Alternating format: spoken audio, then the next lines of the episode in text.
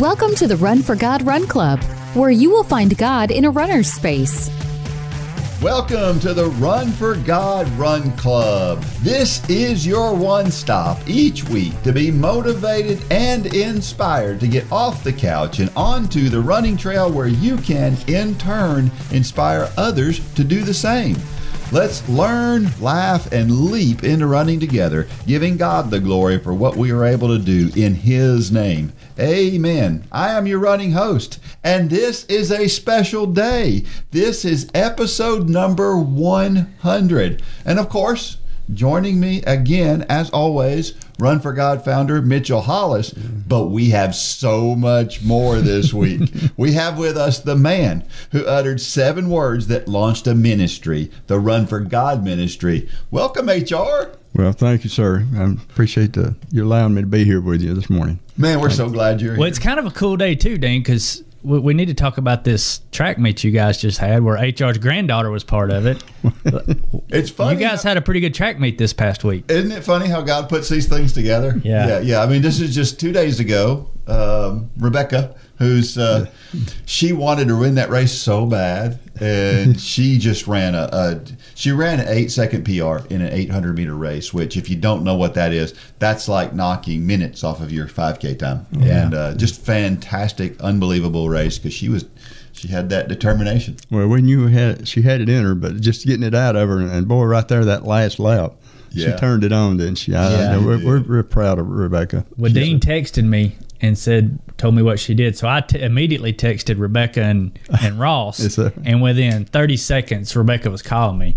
And because, you know, I, I coached Rebecca when she was little. Yep. And she kind of come up through the ranks. And man, it's just, it's cool to see these young people that, that we've got to pour into through the years, just excelling. And, and I think she, she came up to you not too long ago saying she wanted to be on scholarship next year. And, you might have said, you know, you got some proving to do. I don't know, but She just earned it. she proved it. She yeah. just earned it. So uh, kudos to Rebecca. That was uh, that, and, and all the girls. I mean, All you said y'all y'all did seven events and, and we you won, won, six, six, of, them. Yeah, So yeah. So and there's you know there's some girls who ran really really great races that.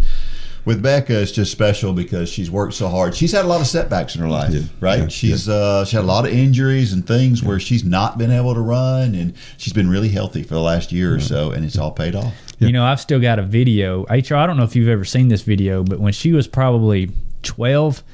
I got a video. She was on the treadmill, and I got down at the treadmill level, and I Mm-hmm. shot a slow motion video of her feet. Her heel never touches the ground. Right, yeah. It never touches, even running fast. There's a couple of shots I seen yesterday where actually, uh, you know, of course, a runner when they're running like that, a lot of times their feet is not on the on the on the pavement at all. I mean, it's Right. in the air, and that's where she was with those shots.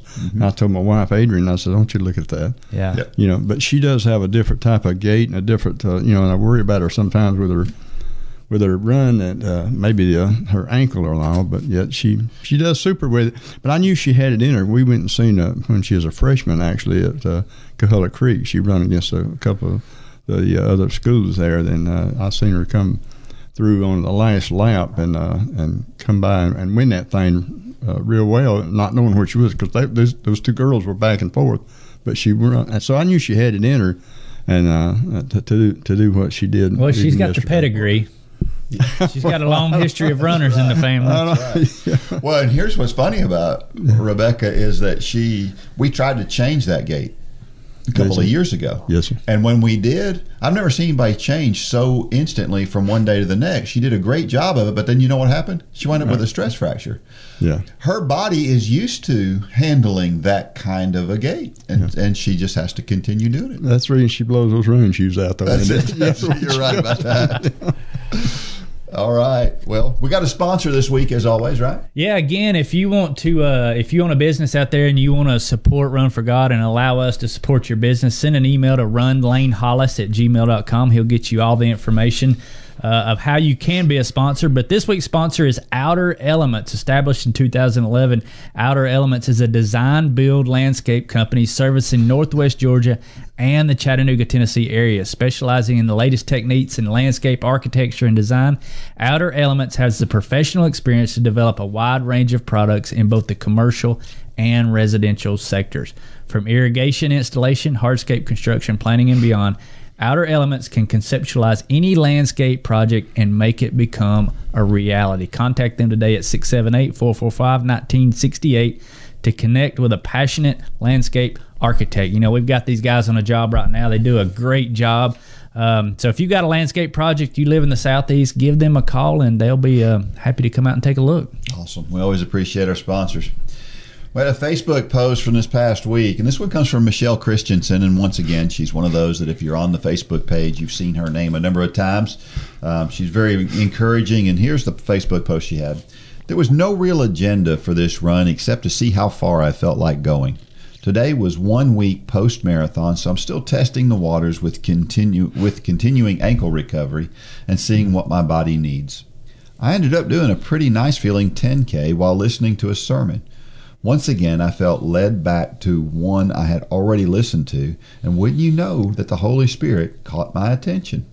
As I listened to those words for the third time now, wondering what else I was missing, I almost stopped breathing when I heard a particular point that didn't mean what it meant today. I was conversing with the speaker for our upcoming ladies' conference at our church last night. As we discussed the details and leading and leading of the Holy Spirit for our time together, she struck a chord that led me to share a testimony that I don't normally share for a very hard time of testing in my Christian walk.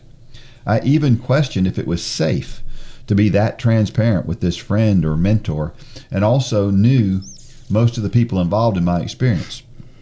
I had overshared, I had I overshared or cast unfair perspective.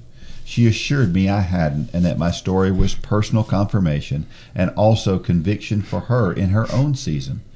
Today, that familiar sermon not only hit me right where I had opened up for greater healing, but I received a word of wisdom that literally shifted my entire perspective of that season and what God had intended for it. I was just in awe. After all these years, we can still learn new lessons from past experiences that we need right now in our current season. It was a sweet moment of looking back to move forward.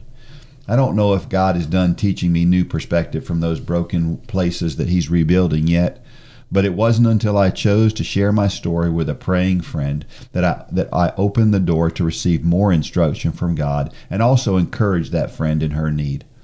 All that to say, please share your God stories, friends.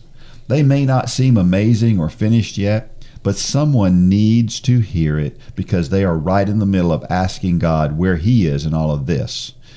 Your story just might be the catalyst for breaking and uh, uh, breakthrough victory in someone else's journey. Having a great night. Have a great night, friends. I look forward to hearing many more stories here soon. Revelation 12:11 and Isaiah 61:3. You know, we talk about sharing your story all the time, and mm-hmm. it is important. And this is just another example of a time mm-hmm. where somebody shares their story, somebody needed to hear it, and it had an impact on somebody's life. Well, and we talk about all the time how you can read a verse of scripture 27 times, in the 28th, it'll mean something different. Mm-hmm. And it just, I mean, it's just another example of, of the word is living. Uh, it means something different every time we read it, and, and God knows where we are in our journey, and he'll speak to us in a different way. It can be the scripture, it can be a sermon, it can be hearing a story from a friend. Yeah. You hear it that third time and it means something completely different. Mm-hmm. Yep. Yeah, and sometimes sharing your story is sometimes it, it means something to someone else, and the reason why you're sharing that story is for someone else. And sometimes it's therapeutic for you mm-hmm. just to get those words out. And in this case, it was both mm-hmm. actually. In this mm-hmm. case, and uh, and that's what's so cool about sharing our stories, and that's why God wants us to share our stories. Well, I don't know about y'all, but you know, many times my wife knows this about me, and she'll pull it out of me. But you know, you can be having a, a rotten day, but all you need to do is talk about it. You know, you need yeah. to get it out and and share what's going on. And like you said, that's therapeutic. And uh, my wife knows she can see it in me sometimes, and she'll be, you know, let's go for a walk. Let's let's talk. Yeah. And I get it out, and I feel I feel better after. And mm-hmm. so, yeah. Yeah. Good word. Good point. So, if you're out there and you haven't shared your story with us yet, you need to do that. You need to share your story because somebody out there probably needs to hear it. And it may be great to get that out on paper and help you feel a little bit better about mm-hmm. where you are in life right now. So, check it out. Go to the Run for God page and share your story there. Uh, we had a trivia question for last last week, and oh my goodness, I, I, I just love this. I'm story. betting HR knows some of these names I bet he does. yeah. because I don't know. I, I, I may know one of them, but I, I, I really didn't know these. This was the question. The 1982 Boston Marathon was special. So special, it has a special name. What do people call the 1982 Boston Marathon? Why is it called that? And who were the two people involved in the main storyline? Well, the, the race was called the Duel in the Sun. Did you know about this, HR? I did not. You No, didn't? I did. That's amazing. Yeah. And the reason it was called the Duel in the Sun, it was a really hot day that day in Boston. If you've ever run the Boston Marathon, I've run the Boston Marathon when it's brutally cold and really hot, 87 degrees to I don't know, 30s, maybe even in the 20s. So you, you never know what the weather's going to be like at Boston uh, on that day. But on this day, it was it was really warm, and Alberto Salazar and Dick Beardsley basically ran in each other's pockets for the entire race. At the end, I think it was two seconds that separated them. And there was another, there was a pack of runners, including uh, Boston Billy, Billy, Bill, Bill Rodgers, who was uh, a huge, huge fixture at the Boston Marathon, had won it four times, and uh, was a great runner.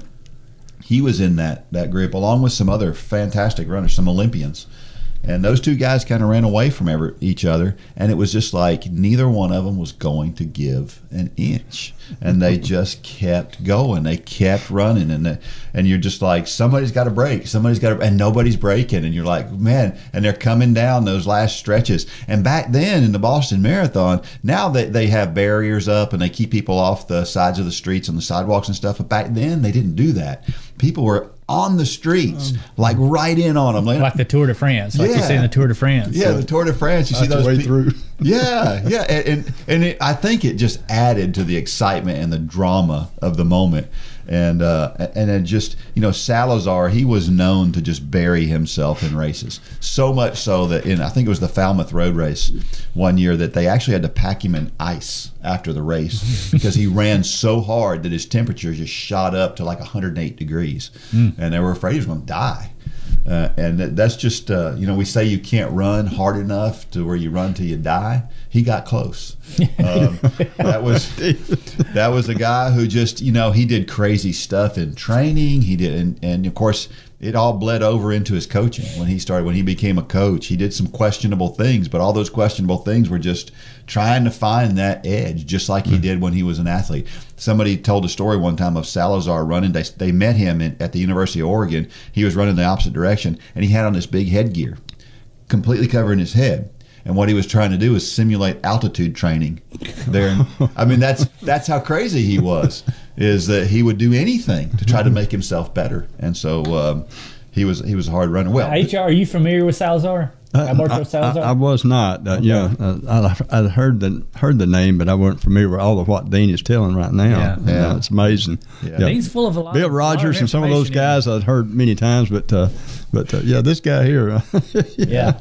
Well, obviously, Dick Beardsley was there to run hard as well in this Yeah. case. And uh, there's a book out called Duel in the Sun, and I recommend that book highly to anybody because it's more than just about the race. It is. It does kind of chronicle the entire race, but as they're telling the story of the race, they're also telling the story of how. Salazar and Beardsley, from that point forward, their their whole lives were changed in that day. Um, neither one of them ever ran a race anything like that ever again. Neither one of them ever ran really super well again. It was crazy. Uh, Salazar wound up um, with, with problems with. Um, uh, with with some heart problems and other things that caused some physical ailments with him, and then Beardsley wound up addicted to painkillers. He had a uh, an accident on a tractor of all things, and um, wound up addicted to painkillers. And he tells he's very very open and frank about that story in the book, and it's uh it's a great story. So uh, yeah, check check out uh, Duel in the Sun. It's it's a really good book and and chronicles all of that stuff, and you get to, uh, you get to really understand that running is more than just running.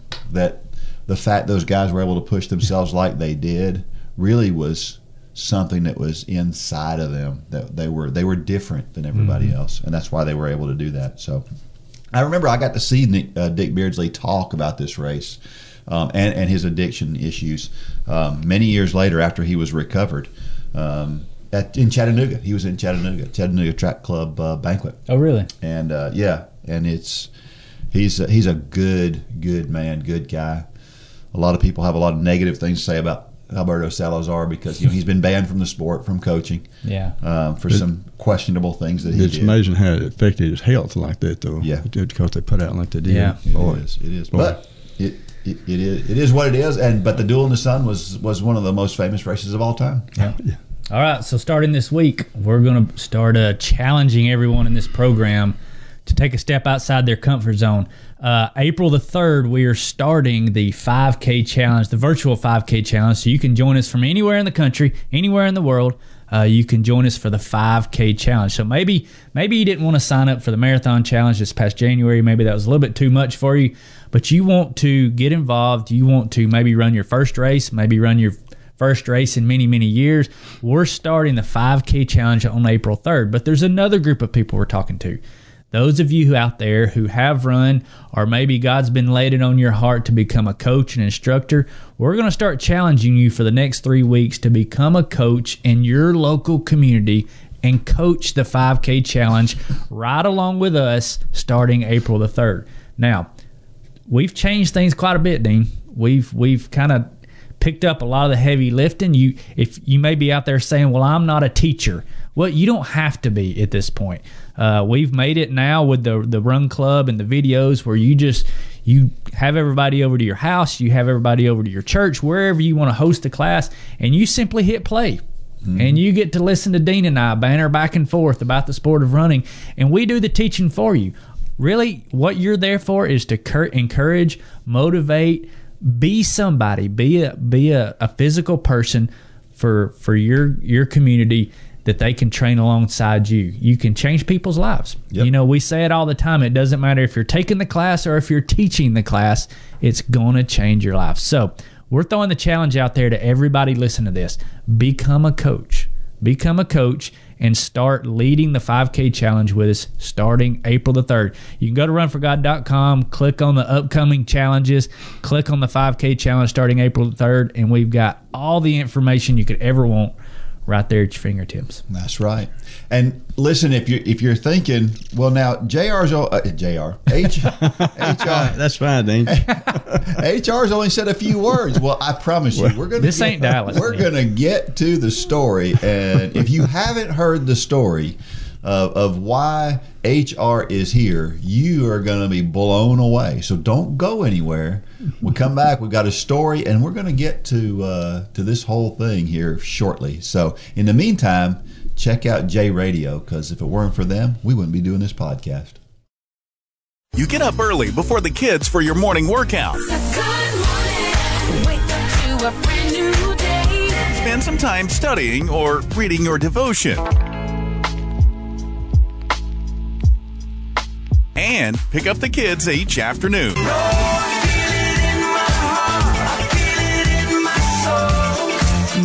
Whatever the moment, J Radio has you covered. Get your account at jradio.com and download the app in your app store. J Radio, music for every moment.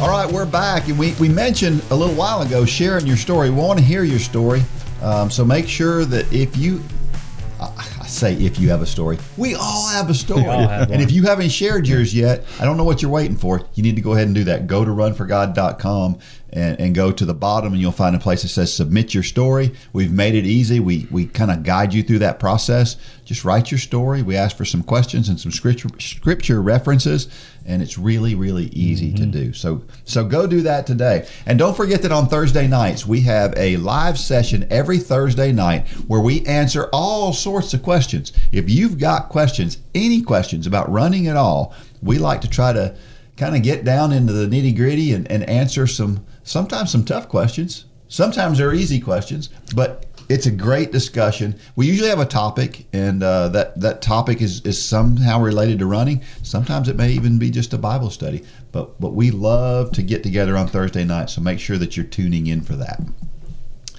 So HR, we're going to get to that story before long. All right, okay. But tell us a little bit about who you are. You, I know you you're still active in the church, right? I am. I am. Uh, uh, active in the church. Of course, who I, who I am, I'm, I'm just a sinner saved by grace, uh, by the uh, grace of Jesus Christ Himself that uh, died for me, and I just praise the Lord for that. Uh, of course, who I am, I'm. Uh, I'm a person right now. I'll be uh, 76 years old coming up in uh, June, and uh, of course, I'm uh, who I am. I, I married my my sweetheart, high school sweetheart. We married right after high school. We've been married 57 years this August the 5th, and uh, we have three sons. Uh, we have uh, uh, eight grandchildren. We have four grandsons and four granddaughters. And we have one great grandchild. And so that's who I am as far as being a husband, a, a, dad, a grandfather, a great grandfather, and uh, also uh, I. I uh, I'm an active uh, in the uh, church there uh, right now. I'm a, a active deacon there. I was ordained deacon in 1981, and uh, of course I'm active in that. And we did several things in the church, working with Family Promise when they had that, and and all. And Well, I remember being over at the church. Mitchell and I were up at the church for something else, and you were busy, like I don't know, painting a room, or you were you were busy doing something. So I know you're you're always doing. They've always something. got him doing something. That's right. Yeah, yeah. well, yeah, I do things like that sometimes. I, I, of course, I'm camera shy. I, I don't get around cameras a whole lot, and so you can tell that Welcome right to the now. podcast. you can, yeah, yeah, you can you can tell you can tell that, but uh, yeah, we we try to do things to help be a be a serve there at the church, and uh, we got a lot of guys that uh,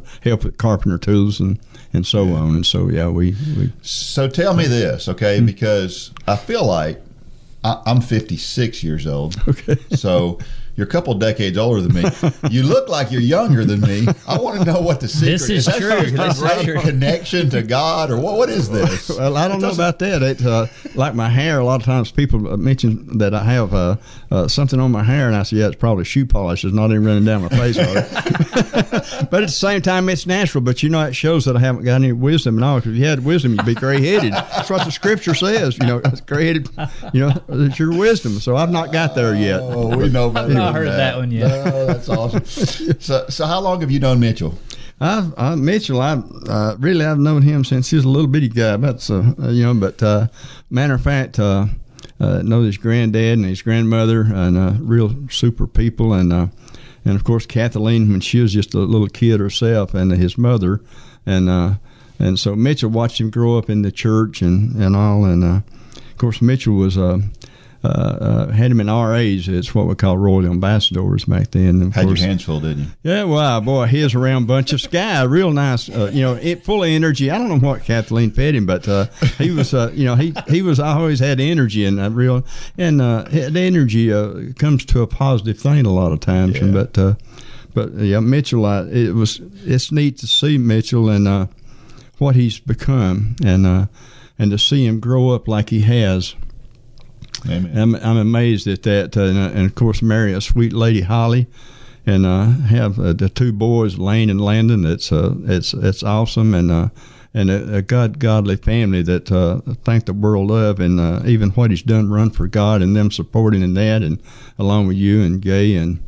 And uh, and all I say is it's just amazing to see, and of course he's been a pillar in the community uh, around here with development and all that of homes and quiet homes and condos and all. He, he Mitchell has just been a worker. He's uh, he's he's just a uh, a you good. know, a little bit of that influence comes from, at least a seed of that influence comes from those RA classes that he attended. Well, I tell you what, young, the, right? the RAs was uh, as as a royal ambassador. I'll do my best to become a well-informed, responsible follower of Christ.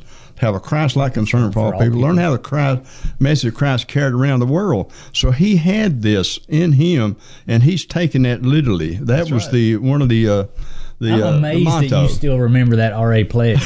I was trying to pull it back up when you were saying it, that's, you got a good memory. Well, I remember when I was in third grade, I was trying to uh, uh, memor, uh, memorize a poem, and my older brother was telling me that. Uh, uh, well, my dad and mom says.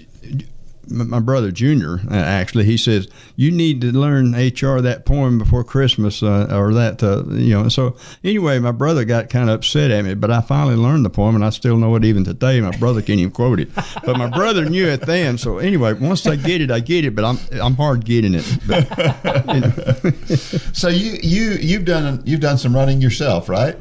I have. Uh, I started running actually when I was 40 years old. I, I was already uh, considered to be an old man, I guess. But uh, but I was 40 years old, and uh, we uh, had a pastor that came from Bellevue Baptist Church out there with Adrian Rogers. Uh, he we called him to our church, and not Adrian Rogers, but but yet he's he was a he was a, a great guy, and Dan Carter actually, and loved him to death. And of course, we were we were redoing the parsonage at that time, and uh, and of course he come and stayed with us, lived with us for about three or four weeks while we were doing that. And of course, every evening he'd like to get out and walk. Well, here I was, a guy, 168 pounds, and my height is five six. Well, it's really five six and a half. I got to throw that half in. I got to throw that half in when when you're five six. So you can imagine 168 pound at five six and a half. I, you know, I, so I was a roly poly, so to speak. But anyway, I got to walking with him, got to feeling so much better, and all. And someone mentioned one day says, Hey, "HR, you need to take up running." You know, and I, I can't remember actually who told me that. It's someone at work, I think it was. Well, anyway, I. I, I said, well, maybe I can do that. So I started out maybe running a tenth of a mile, two tenths, or whatever, and then I'd stop and breathe and try to get my breath back. And but anyway, I, I, I they said, hey, there's a 5K coming up, and uh, I think it was the Shannon Warnick 5K back then, back in 88, 1988. But anyway, I entered that thing and I like 20 seconds went in third place, and boy, that spurred me on. I said, hey. so I went from 168 pound down to 142. I felt better in my clothes. I, I, I said, hey, I even look a little better, you know, and I, I mean, it just it fit better and it gave me more confidence and all that. And so it started from there. Yeah, well, Yeah. that's awesome. So you understood Mitchell's kind of his obsession with running. We're not going to talk about those words because we're going to mm-hmm. share that whole story here in a little bit. But Yeah. the day that you shared those words with Mitchell, having watched him grow grow up and, and, and knowing him as well as you did, they weren't easy words to say, were they? That day.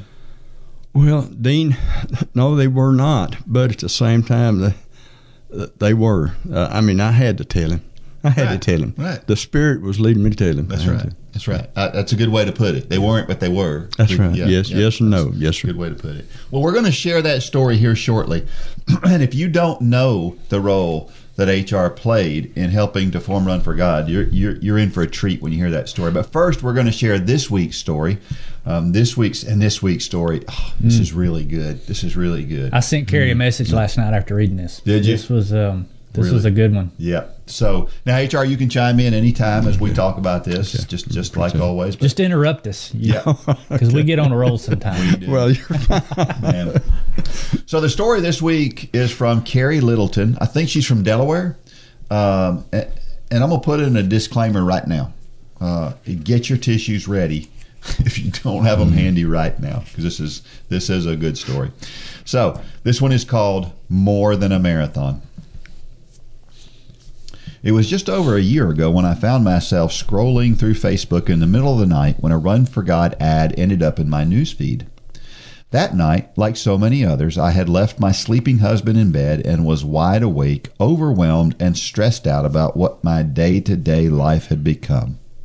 I had recently started walking and then running with my best friend Megan as an effort to reduce some anxiety. I was very overweight. I dreaded going to work each day, and our adopted daughter, who suffers from reactive attachment disorder, was spiraling downward and tearing us apart. I had three biological children at home that needed me as well. Megan and I spent a lot of our walks and runs talking, encouraging one another, and building a special friendship. Megan has run for years, completing several half marathons, but I had only run a few 5Ks, about seven or eight years prior. We had recently completed a virtual 5K with some coworkers, and we're starting to set some new goals together, including coaching a group of elementary school girls through their first 5K. The Couch to Marathon Challenge caught my eye in those early morning hours. I watched the intro video and was sold. I signed up for the club that night, but told myself I could never run a marathon, and I would just try to make it to the half. I joined the Facebook group and would just watch. I could already run a 5K and had started to work on the 10K, so I had planned to wait for the club to catch up to me and maybe make it to the half marathon. In April, as the 5K in Dalton approached, I decided at the last minute it would be a great time to check the run the Run for God people out. I headed down to Dalton, Georgia with, my, with two of my children to the Run for God 5K. my husband chose to stay home with our adopted daughter and one of our sons. I pretty much decided that this race would determine my future in running with the group, and maybe even if I continued to run at all. Megan was now celebrating a pregnancy, so her running was slowing down, and even though we were still running together regularly, I knew she would need to stop before long. The Run for God 5K was amazing. I had never felt so encouraged or welcomed. Everyone wanted to know where we were from and how we ended up there. We had the opportunity to participate in the dinner and the time of worship later that evening. My kids enjoyed the race and dinner as well. My son even took second place in his age group. I was hooked and felt as though God wanted me to join this marathon journey. I came home telling my husband and best friend that I was going to run the marathon in Disney with the group. I think they both thought I was crazy. My husband actually said he didn't think I could do it. I convinced him that I was in the same place as everyone else and that Run for God was going to do this together. I think he was skeptical, but he decided to support my efforts. I drove into I dove into the program following the workouts, catching the Facebook lives on Thursday night and watching the recorded videos. Some days were easy and others were a lot more difficult. I found I didn't really enjoy the speed work, but didn't mind the long runs. It gave me the opportunity to pray and spend more time alone with God. I listened to praise and worship music on all my solo runs. My family got behind me in my training. My husband would often come out looking for me on foot or in the car. My boys would run a mile at the beginning or at the end of the workout with me. And my oldest daughter took it upon herself to prepare me amazing, nutritious meals. Things were going pretty well with running as I finished that half marathon in October. Things at home, well, they weren't going as well. Our 10 year old adopted daughter was still getting sicker and sicker. By November, we had had to make several phone calls to our local crisis center and had found ourselves waiting for a bed in an emergency mental health treatment center. This is where God started to reveal why He had me on this mm-hmm. journey. Endurance is such an important word in distance running. Hebrews 12, 1 through 2 says, Therefore, since we are surrounded by so great a cloud of witnesses, let us also lay aside every weight and the sin which, which clings so closely, and let us run with endurance the race that is set before us, looking unto Jesus, the founder and perfecter of our faith, who for the joy that was set before him endured the cross, despising the shame, and is seated at the right hand of the throne of God. This verse was read so many times in the last year during the Run for God training. I began to realize that the same endurance I needed for running, the same commitment I needed to finish the marathon, was the same endurance I needed with my daughter. Hmm. I needed the same faith. Hmm. I wanted to quit. The last 12 weeks of training were so hard. I spent my time arguing with mental health professionals, advocating for our daughter when it comes to medical fu- Medicaid funding, talking to teachers and school professionals. Running was becoming harder and harder to get in because I was so mentally exhausted. I wanted to give up running and I wanted to give up with my daughter. And I mean that. I wanted to literally run away from being her mother and give up my rights.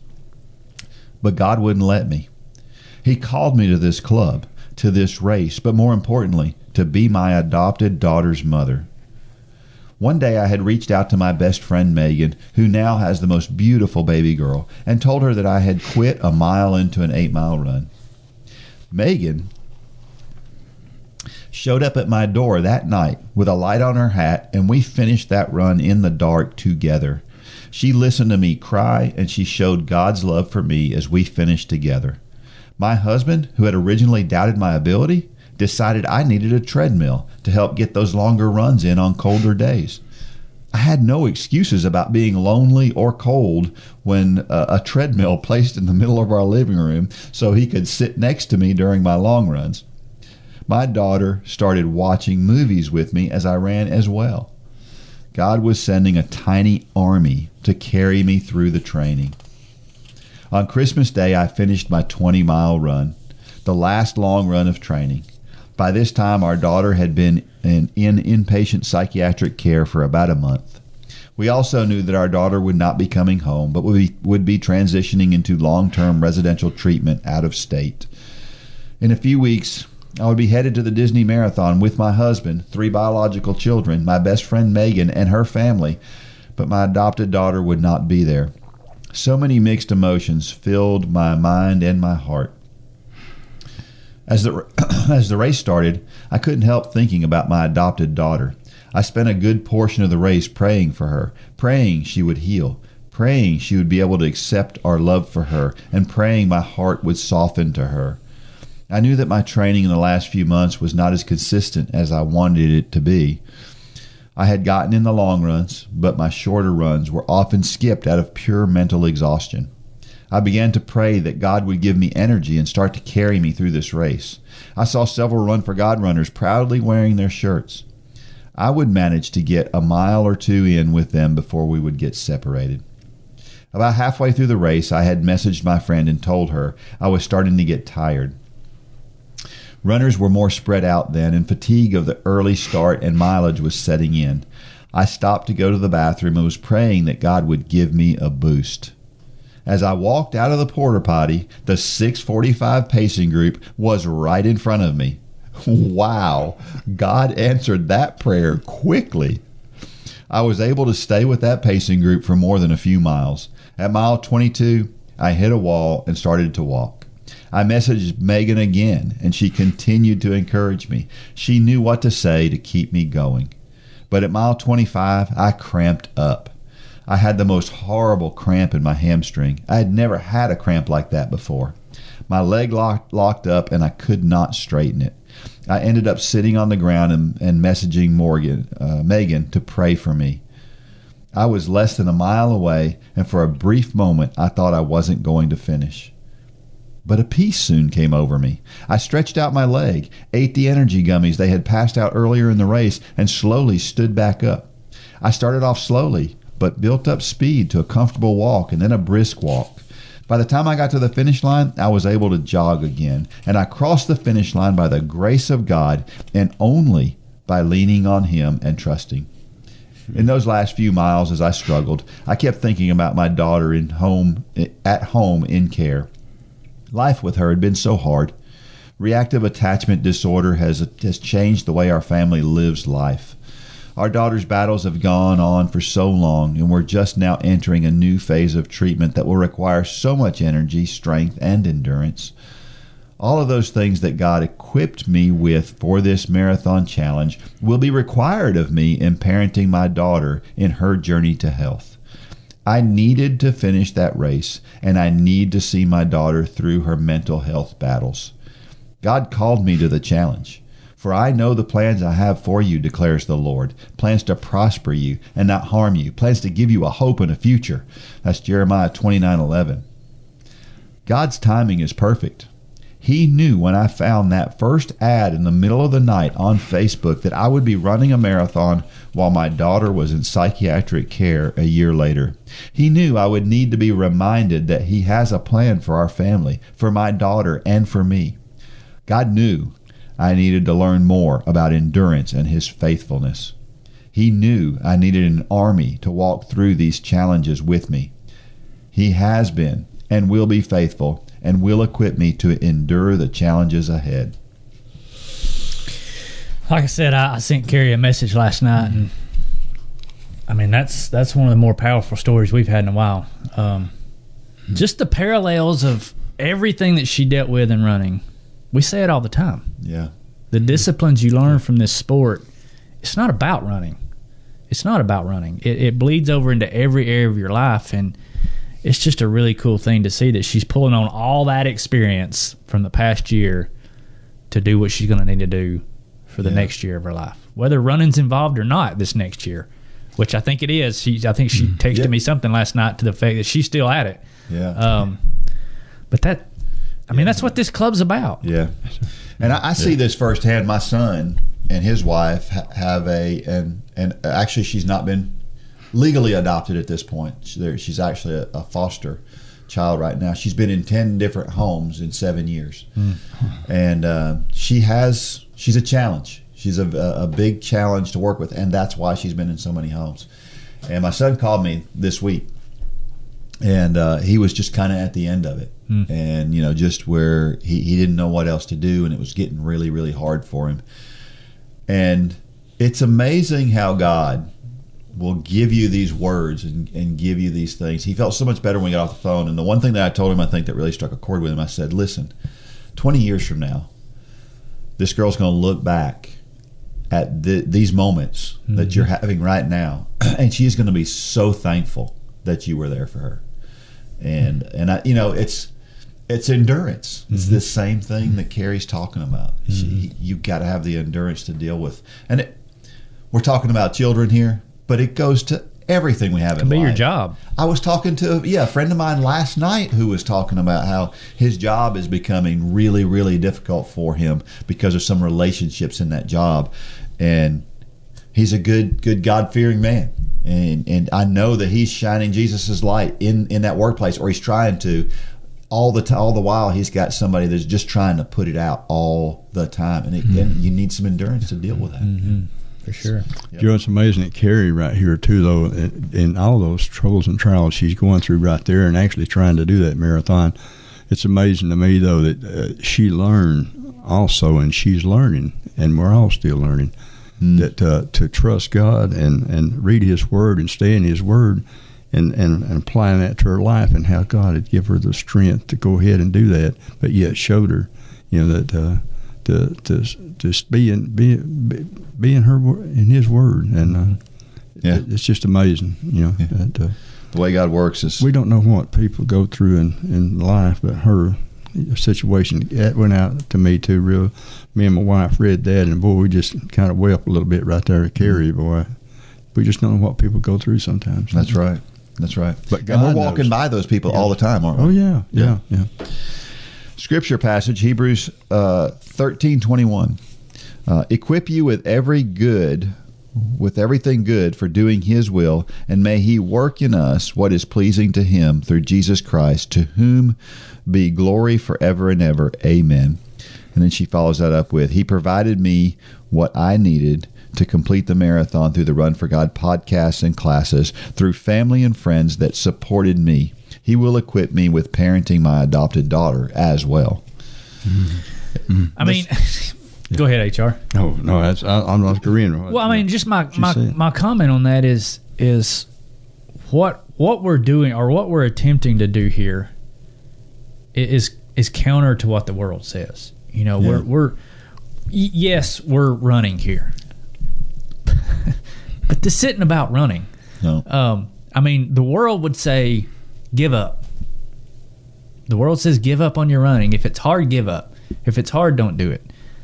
But that's that's not biblical. I mean, all we got to do is look at the life of Paul and everything that he went through. And I mean, God calls us to keep going through adversity, through hardships, through persecution, and we can learn just a little bit of that through the sport of running. And that's that's what's so cool about about this club. And and, and Carrie gets it. I mean, yes, she learned to run, but she learned a lot about parenting through this process. Many people learn to run and they learn about their career or their marriage or their kids or so many things that you learn from from these simple principles that we try to teach that the world says are are outdated. That's if it's hard, give up. If it if your job's hard, find a different one. If your church isn't suiting your needs, go find another one. No, And oftentimes we, we go through these things like Carrie has here, and then we don't draw that connection. You know, we, we go through that hard thing, we get through that hard thing, we're like, "Whew, man, glad I got through that. When there's a lesson in it, and and that's what's so beautiful about this is she's connecting that lesson. She's going, God gave me this hardship to endure the next hardship. Mm-hmm. And so many times we, like the Israelites, we, we forget to look back at, at, at all the great things God has done for us and, and, and the ways that He's equipped and prepared us. And and that's that's a shame when we do that. It's so refreshing to see Carrie draw those things together and, and, and make those connections. Mm-hmm. Another scripture. For I know the plans I have for you, declares the Lord plans to prosper you and not harm you, plans to give you a hope and a future. Of course, that's Jeremiah twenty nine eleven. And she says, God is in all the details. His plans are perfect and are not mistakes.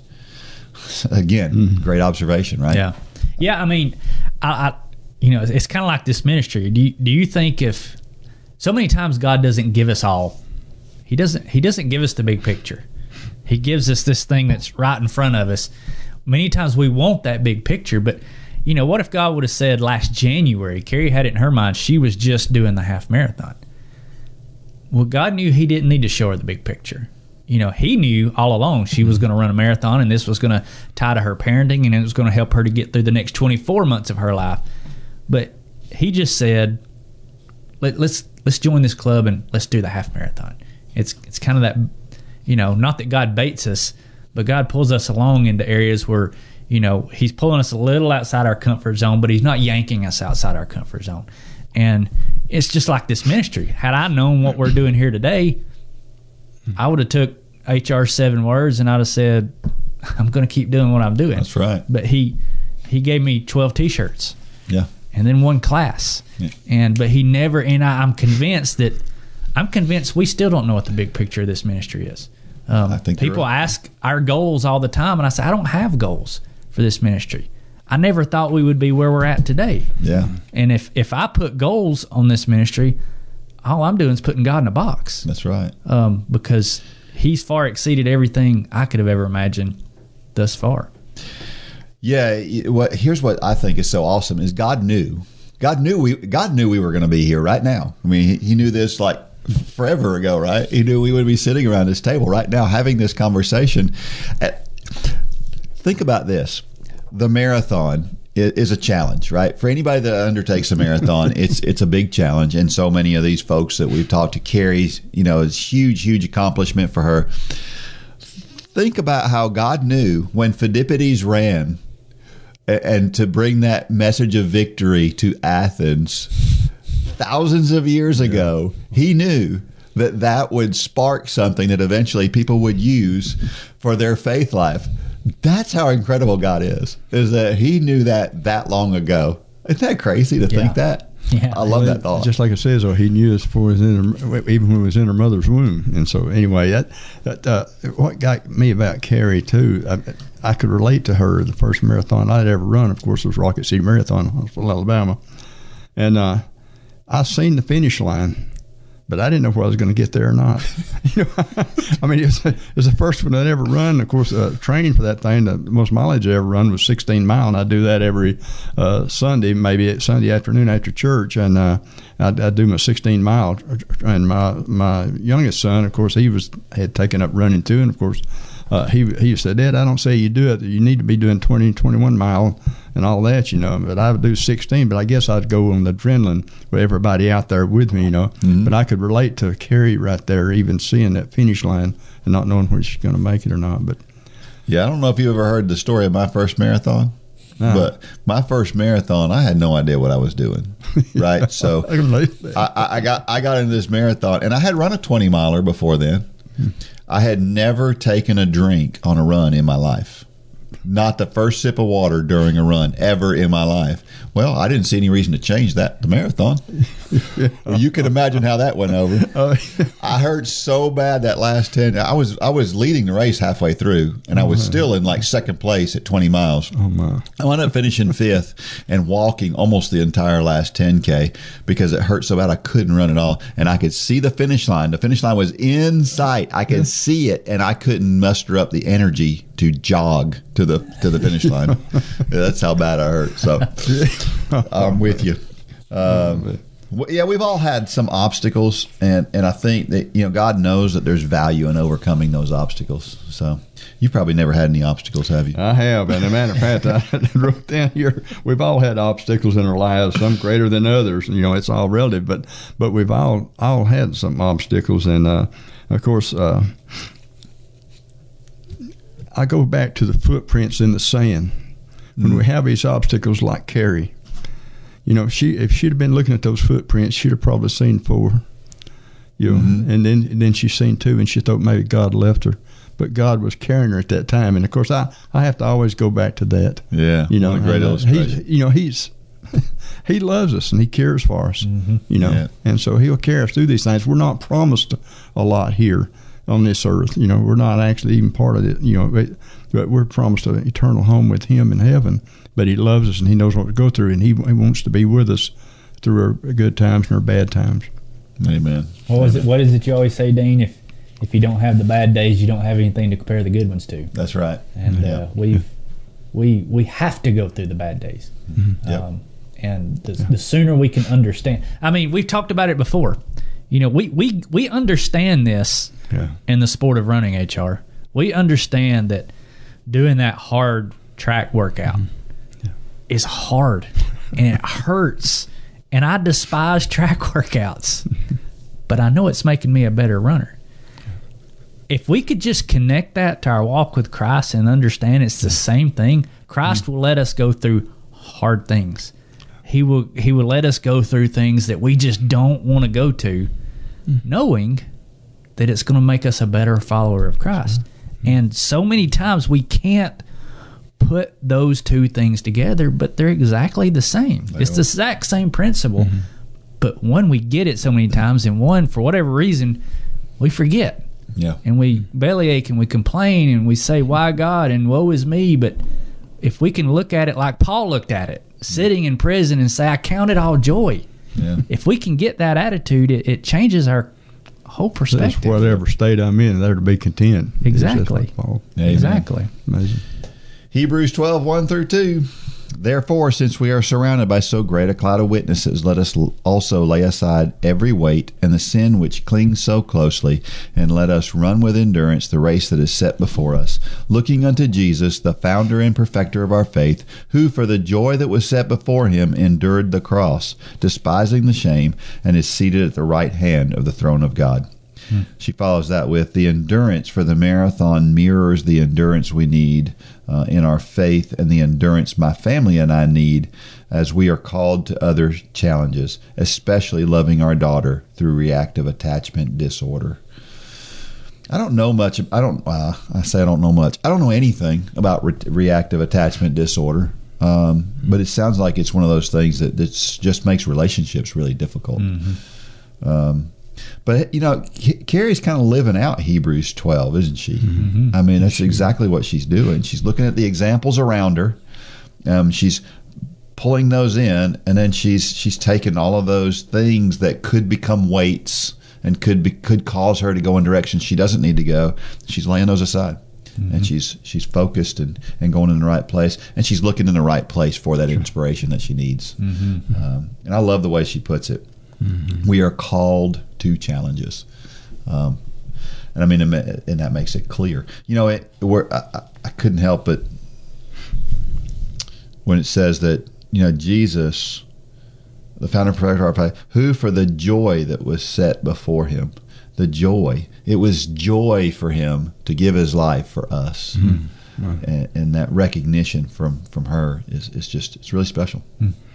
Well said. But at the same time, he said he wouldn't leave us comfortless. When he, he went to, to heaven and sat at the right hand of Almighty God, he said, I won't leave you comfortless. He sent the Spirit to dwell in us. And that's what Carrie is doing here. She's got that Spirit in her, and she's able to accept what's going on here now. Of course, it's been hard for her, and it will be hard. Um, we'll have hard times, but if we allow the Spirit to work in us, you know, and give us that comfort, because he told us he wouldn't leave us comfortless, and he didn't. That's right. Once we accepted Him as Lord and Savior, got it. Praise the Lord for that. Amen. Well, and Carrie, you know, Carrie's way outside her comfort zone. Mm. You can tell in the stuff did. that she's having to deal with here. But you know what she's done by going outside of her comfort zone and finding some some joy and some examples in that is she's expanded. She's reset her comfort Zone. That's right. Her comfort zone is now larger.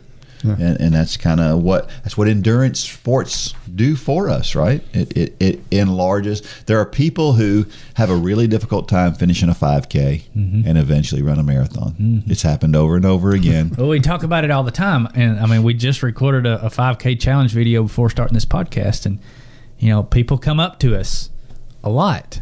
People come up to other coaches in this program, and they say, "When's this program going to get easier?" Talking about the the 5K challenge. I'll never forget. You, HR knows Denise, Denise Ziegler. I'll never forget in my very first class. She came up and she said, "Mitchell, when is when is running going to get easier? You know her personality. Oh, yeah, I do. Uh, uh, When is yeah. running going to get easier? And I said, Well, I said, it has gotten easier.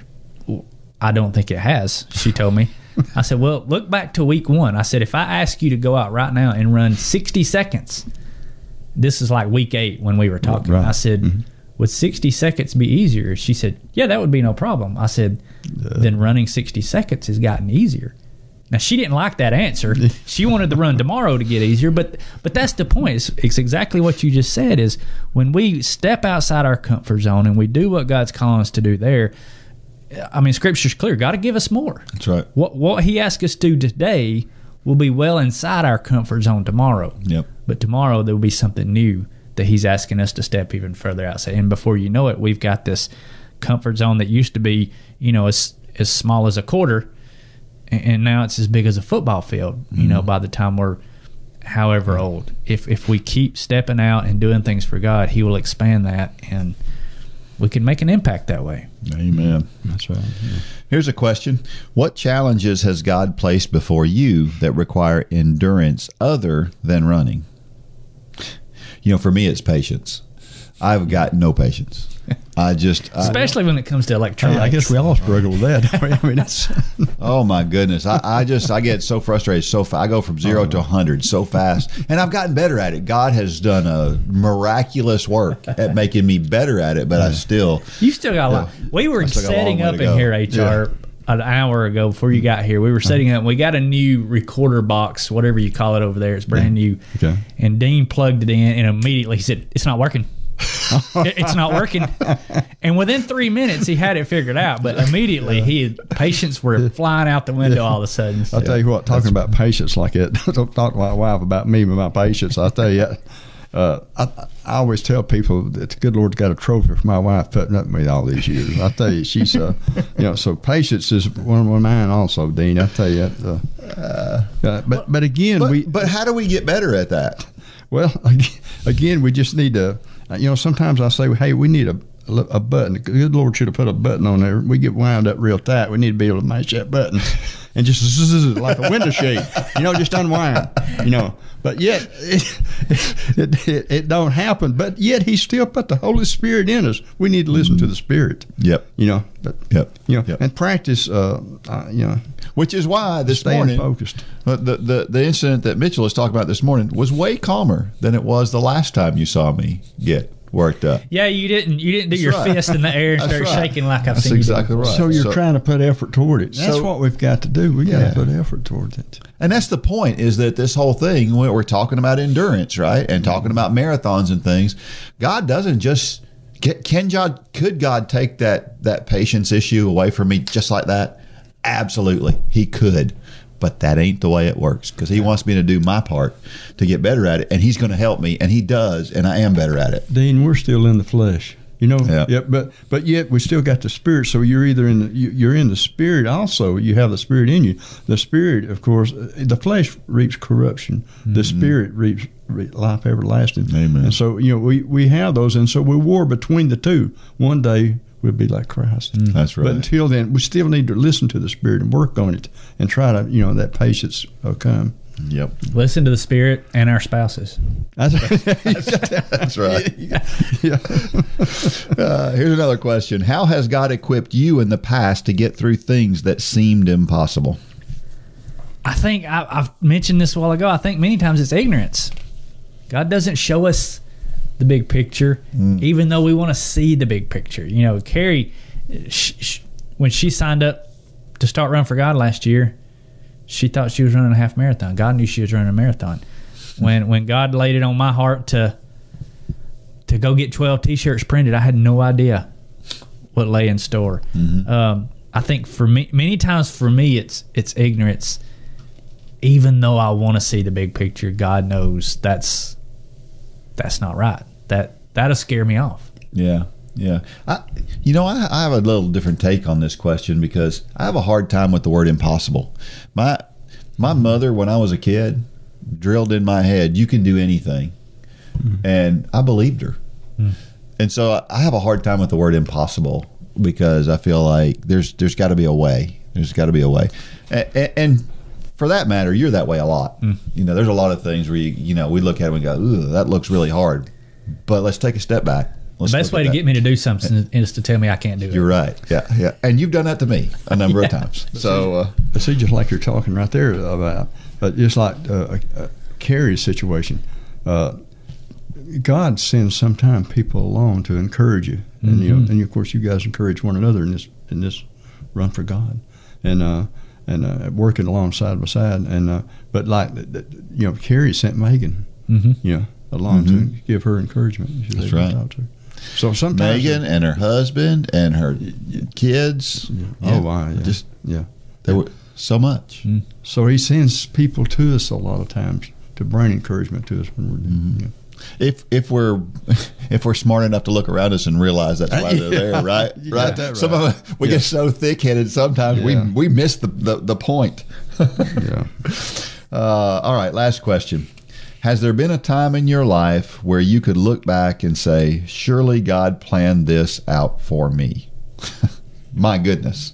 Well, hopefully we can all look back at that. Obviously, just the fact I'm sitting here. Mm-hmm. I mean, I worked in a, in a particular industry for 25 years. I never ever thought I'd be doing anything other than that until I retired mm-hmm. because it's what I did. It's kind of who I was. And you know, now I'm doing something just I mean, what what we do with Run for God is nowhere near what I was doing in in the job I was doing then. But God knew it. And um it, it's it only happened because of God. I mean, it's clear that His fingerprints are all over it. Yeah, Right? yeah, and you know we talked about on I think it was it a couple weeks ago the the podcast. So many times we don't allow God's plan to evolve in our life. You know, we, Yeah. we go into something. You know, you could have you could have had your your life's work set. You could have had your blinders on, and you said, "I'm staying in this industry for the rest of my life." But you allowed. Sometimes we got to allow these doors to open, and we got to see these doors open that God's mm-hmm. God will open for us many times. But you know, we, we were put in the context of a race. I think we were actually talking about Lane's race, where you know he had this idea in his head of how this race was going to go, but he left the door open for it to go mm-hmm. better. And that's what we've got to do so many times. We you need to have a plan, you need to have goals, but you need to have doors open along the way where you can see what God's doing. But so many times we get we put those blinders like a horse has on and and we just stay focused on what we're doing and, and many times we'll miss God and what he's doing and the people he's put in our lives and the opportunities he's given us because we've got our head down. Yeah, that's Well, Mitchell, I see that in you really, though, the way the successful businessman that you have been, but yet uh, not content with that and being able to start running for God. It's amazing. It's amazing. Well, um, of course, one other thing that God's hand was was clearly on were the seven words that launched this ministry. And what were those words? Well, when we come back, we're going to talk about that story and about how Run for God got started because the Holy Spirit put a conviction in one man who had something to say. While you're working hard to keep your body in shape physically, the music you listen to while you run can help keep you in shape spiritually. We've partnered with J Radio to put together a group of running playlists by Dean, Lane, Holly, myself, and others that you hear here on the Run for God podcast. Plus, you can listen to a playlist put together by members of Run Club just like you. Check out the whole station of Run for God playlist at jradio.com and in the J Radio app.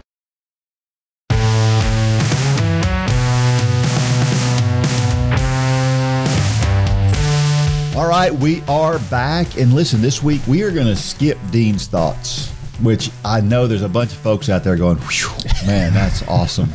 we don't have to listen to Dean's, what's in Dean's brain this week. Uh, but no, we, we're, we're going to talk with HR a little bit more about what, what we've, what we've, how this whole thing got started. So I think maybe the best way to do this is for Mitchell, for you kind of tell the story from your perspective. So I think it's important to get your perspective, and then we'll talk more about with HR. Yeah, I mean, so most people know that. Um, I guess in my my, I'm having to do the math here. I'm, I'm getting old. In my in my late twenties, I didn't start running until I was in my late twenties. Uh, a lot of people think I ran in high school, and I, I I ran track in middle school, but I was terrible at it. and and I'm not that great of a runner today, but I got into running in my 20s. Uh, and it kind of started as a dare from some of my buddies. We all dared each other to run the Peachtree Road Race. None of us had a clue what we were doing. There was no Run for God. We didn't Google training plans. We just figured it out, which is not the best way to do it. Um, so we all went down and ran the Peachtree Road Race. I think it was in 2000 and I want to say it was in 2006. I have to check my dates. Anyway, we all went down there and ran. None of us knew what we were doing. We were all dying by three miles into a six mile run. Uh, but it was crazy. The Peachtree Road Race, if you've ever ran it, it's just, it's like a big party. And so we got through it. And, you know, some of the guys, uh, they never ran again. Um, and then some of us kind of caught a glimpse of, hey, I really like this. And I was one of those. So um, I started running, and, and after that, I started signing up for all different races. And just, I wasn't that good at it, but I just really enjoyed it. It was, it was a stress reliever. You It- hooked on it, didn't you? it got got hooked and uh, i started signing up for races and it seems like i was running 15 20 races a year and uh, then i got into the sport of triathlon. I, I thought well that looks fun so let's let's try that too. So i bought a bike and started swimming and and doing triathlons and got into ironman. And um, i just really liked the endurance side the you know you, you, you hear a runner's high. Well it's a real thing. I mean it really is. It's it's it's that rush you get of doing something you didn't think you could do. And uh, and and before long my my oldest son was coming of age and he he said he wanted to do a triathlon and I didn't even know there were kids triathlons at the time but we had found a a race for him to do and so it kind of got to the point where running had become not what I do but who I was Yeah. and I didn't see this. I mean, I, I just knew I was doing a lot of it, and uh, so in 2000 and um, in the fall of 2009, we have a, uh day of praise at our church. It's kind of what most churches call homecoming. Uh, but it's a time where you know we Baptists we love to get together and have a service and then eat after. You know that's kind of the staple of a Baptist church. So that's what we did on this day, and um, I'll never forget. I walked up and I think HR and Adrian were already sitting down, and Holly and I got our plate, and we come up and sat down with HR and Adrian. I've known HR like he explained earlier. He taught me in uh, um, RAs when I was just a little kid, and knew his whole family, uh, my whole life, and uh, so we sat down and and HR has a background in running. He didn't say this earlier, but he he was a very fast runner uh, for when he started, and um, so I was just this is the perfect guy to talk running with. You know, I sat down and I'm in church and I'm going to talk running, so I started talking about the things I'd been running, and HR was really engaged, and and I started talking about Ironman, and Lane had just done his first race, and and I'll never forget, never forget it. HR looked at me just as serious as he could be, and he said, "Mitch, don't let this become your god." And I'll never forget. I, and I've told HR this. It made me mad. I mean, I just kind of sat back in my chair and I was like, "Where did this come from?" Mm-hmm. here I am talking about running and races and my family and and HR's meddling my faith. What? Who is he? And I'll never forget. I left and I was just. I mean, it it ruined my day. Yeah. And I went home and I didn't say anything to anybody. Um, I mean, Holly didn't even pick up on it. And um, I went home that night and man, it's just like I couldn't get it out of my mind. Looking back now, I know it was the Holy Spirit just eating my lunch. But I was taking it out on HR. And uh, for a couple days, I just stewed over it. You know, I'm I'm one of those people. I dwell on things. I know that, and uh, I was just dwelling on it and just couldn't get those seven words out of my head. And and I started to realize this was this was God. This wasn't HR. This was God really get getting in my getting in my business through what HR said. So I began to pray about it, and um, you know, I, I said, God, if I feel like you're you're you're showing me something here about what this sport has become, because even though I wasn't good at it, I've never been good at it. It it had become an idol in my life. Uh, if it's all I talked about. It's all I wanted to talk about. It's all I did on the weekends. If I was at church, I was thinking about the run after church, and it. I just really started to get convicted about it, and so I began to pray about it, and I said, God, you know, if I, I don't know what you're trying to tell me here, but you're obviously telling me something because I couldn't get this out of my mind over the next few days, and so I just kind of prayed. I said, God, if if I need to give this sport up, I will. And I realized I either needed to give it up or give it to God. And you hear that said a lot. You hear people say, well, you just need to give it to God.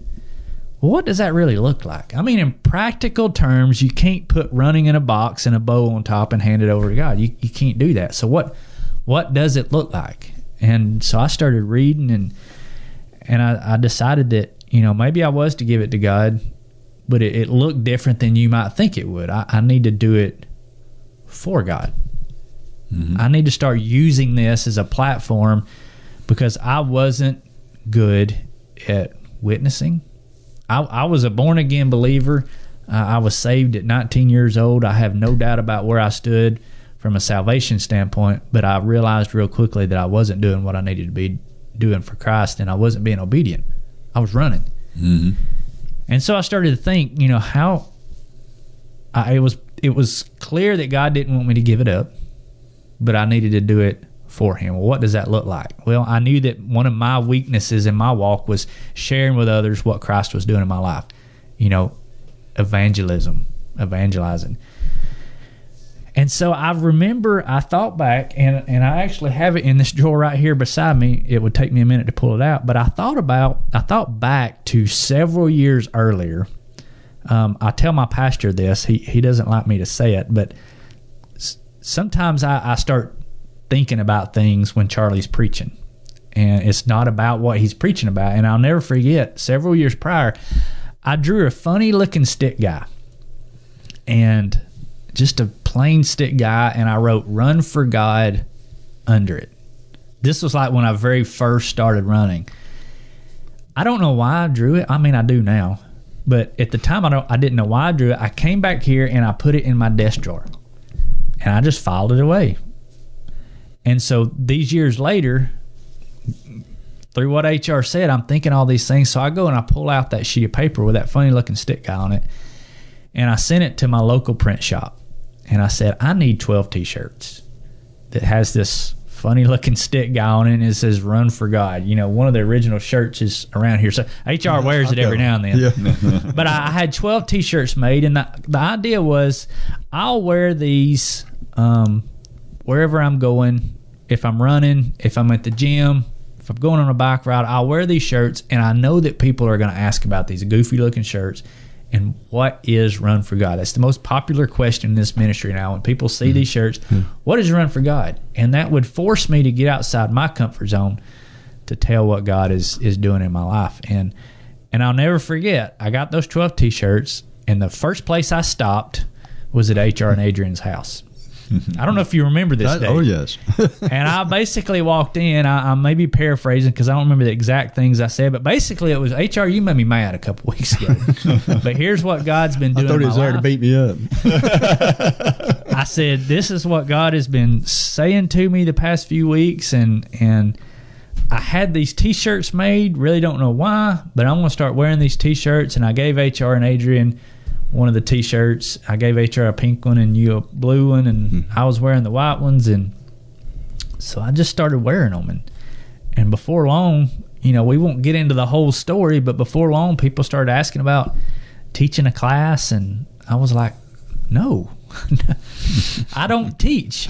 I, I've I used to help with RAs mm-hmm. when a few years back, but I've never taught a thing in my life. I'm not that good of a runner. I don't know the Bible as well as I should. All these excuses that we give, I was mm-hmm. given, and and God really laid it on my heart. There again, we talk about seeing the big picture. God didn't show me that part when He said get 12 T-shirts made. I thought it was 12 T-shirts and we're done Yeah. and then we know how God is. It's okay, we're here now. Let's go here, and and that was twelve years ago now, and you mm-hmm. know, Run for God today is has been taught in over sixty five hundred communities around the world, and we're sitting here talking every week on these microphones bantering back and forth, and we're hundred episodes into this now, and it's mm-hmm. it's just a, a testament. I know HR doesn't like for me to direct attention to him, and I'm not. Mm-hmm. I, it's it's not at you, that. but it's you allowed yourself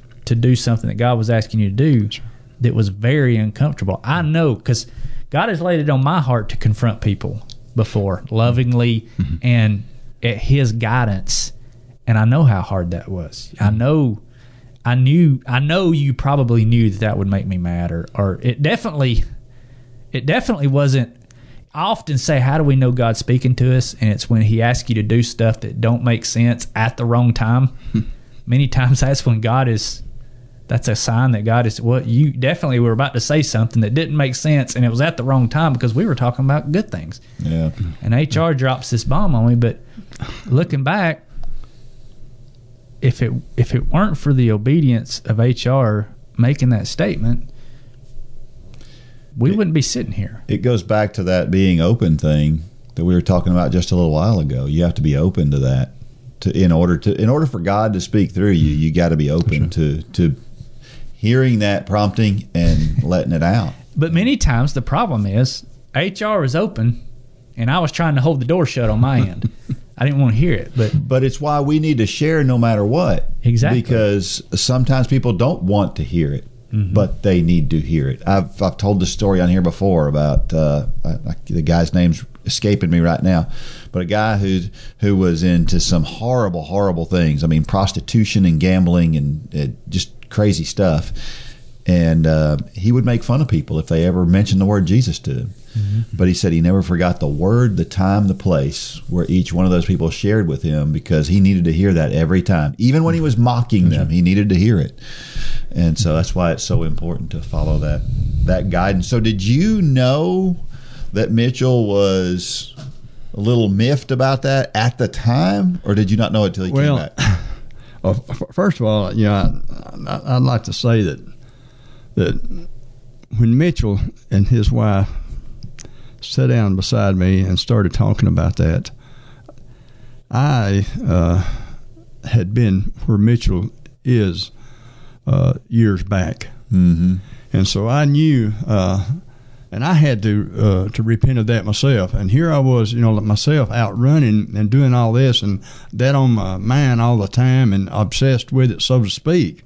You know, and of course, again, like I say, that losing that weight, I felt, I felt, like I said earlier, I felt so much better. I felt more confident in myself, and my clothes fit better, and all that. And so I did come obsessed with it, so to speak. And so when Mitchell sat down and talked to me about that, I could see that in him. Well, I was to the point actually myself, like Mitchell there, but I was to the point even when our pastor was giving the invitation for people to make decisions right then at the altar, maybe in their life.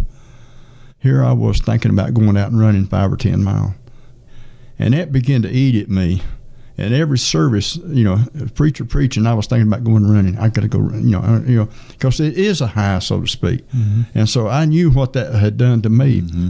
So to get over that and not make that my priority. And you still got to have a balance. Not that you straddle the fence by no means, but you still got to have a balance there. Uh, with you know, you you got to take care of your health, and of course that's one way of doing it, no doubt about it. Because I've had some health issues over the years. Now that I'm in my seventies, mid seventies, and and uh, and uh, of course uh, the doctors tell me that if I hadn't been in the shape I was in, that uh, I probably wouldn't have made it. And so I contribute that to the running and, and all. But at the but at the same time, I had to take that problem to the altar, and I says, Lord, I need to be concerned about these people trying to make decisions in their life right now. Some of them to the point of salvation, coming to know you, and so I had to uh, ask for forgiveness for for that. And so I seen that in Mitchell, letting that become his idol, so to speak. And I love that guy, and seeing him as a kid growing up and watching him and all, and uh, and his family. And I had to tell him. So uh, a while ago, I had mentioned earlier that uh, was it easy to make that statement? Yes, it was, and to, to a certain extent, and then uh, no. And so that's the reason I say that, uh, M- Mitch. But uh, but I knew where you were going, and I and I just had to say it. I mean, I just had to. And we need to we need to make it clear to everybody listening that for for HR and I it was it was running, but you know we think of we think of idols, you know, kind of society tells us the idols are are something you put on a mantle, or the idols we read about in the Old Testament. An idol is anything that comes between you and your relationship with Christ. That's correct. running. Many idols out there today are not bad things in and of themselves. Running is not a bad thing. Running is a very healthy and good thing That's right. um, church is a very good thing. But for many people, church becomes their idol. We can allow anything, good or bad, to become an idol in our life. And I didn't understand that then. And that's that's why I was so confused when HR said what he did is my my knowledge of this subject was was not where it needed to be. And this I mean it's it's it's where God really opened my eyes over the the days following that that it doesn't matter what it is. It can be your kids, it can be your job, it can be your kids' sports. It, I mean, we let everything nowadays become an idol, um, and there, it's all sin. When we let it get to that point, running is not a sin, but allowing the love of running. It's kind of like the scripture about money. Mm-hmm. Yeah. M- money, money's not the problem. That's Right. right. It's the love of money that's the That's problem. right. What put in anything in replace of money, Right. and the scripture still fits. That's the whole point of it, isn't it? Mm-hmm. Yep. So, have you been surprised by what Run for God has become? Well, yeah, I have. Uh, I definitely have. I, I didn't know that uh, Mitch would take that and go this direction with it. I mean, I had no idea. I mean, you know, we're not uh, prophets by no means or anything like that. But, but no, I, yeah, I'm I'm su- surprised and and and uh, and just overwhelmed by it, Dean. Really But when, but when you hear the story and you realize it was just a piece at a time, yes, I mean, Oh, isn't it yeah. cool to see how God, that seed that He put in your heart that mm-hmm. day, mm-hmm. he, he just He dropped another seed and then another, and He's just it's just been one after another. And Dean, you're talking about these seeds and a little bit at a time, and I don't know if HR's ever heard this story. I, I think you might have, but when did we when did we put chapters nine and ten into the 5K challenge? Maybe six years ago, seven years ago, something.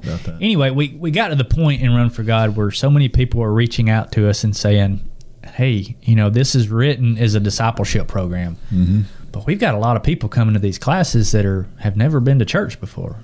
And so I, it really hit me that we needed to have an evangelism component to it which again was so far outside my comfort zone. I'm just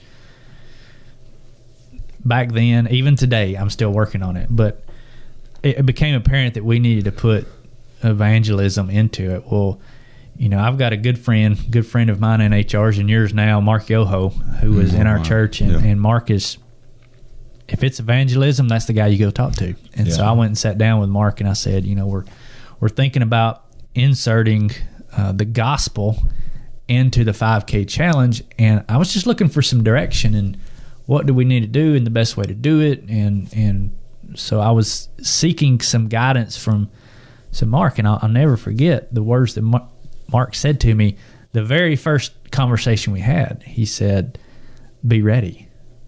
He said, because the minute you put the gospel in this program, you think you have attacks now, the devil will come at you blazing.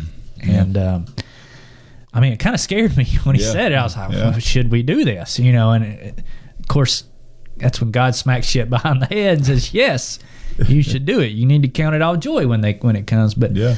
I'll never forget. I really, really was struggling with it, um, and really struggling. At this it was about the same time we started doing the "Who Do You Say That I Am" campaign, and uh, we were putting things. We were going to start putting things in Runner's World magazine.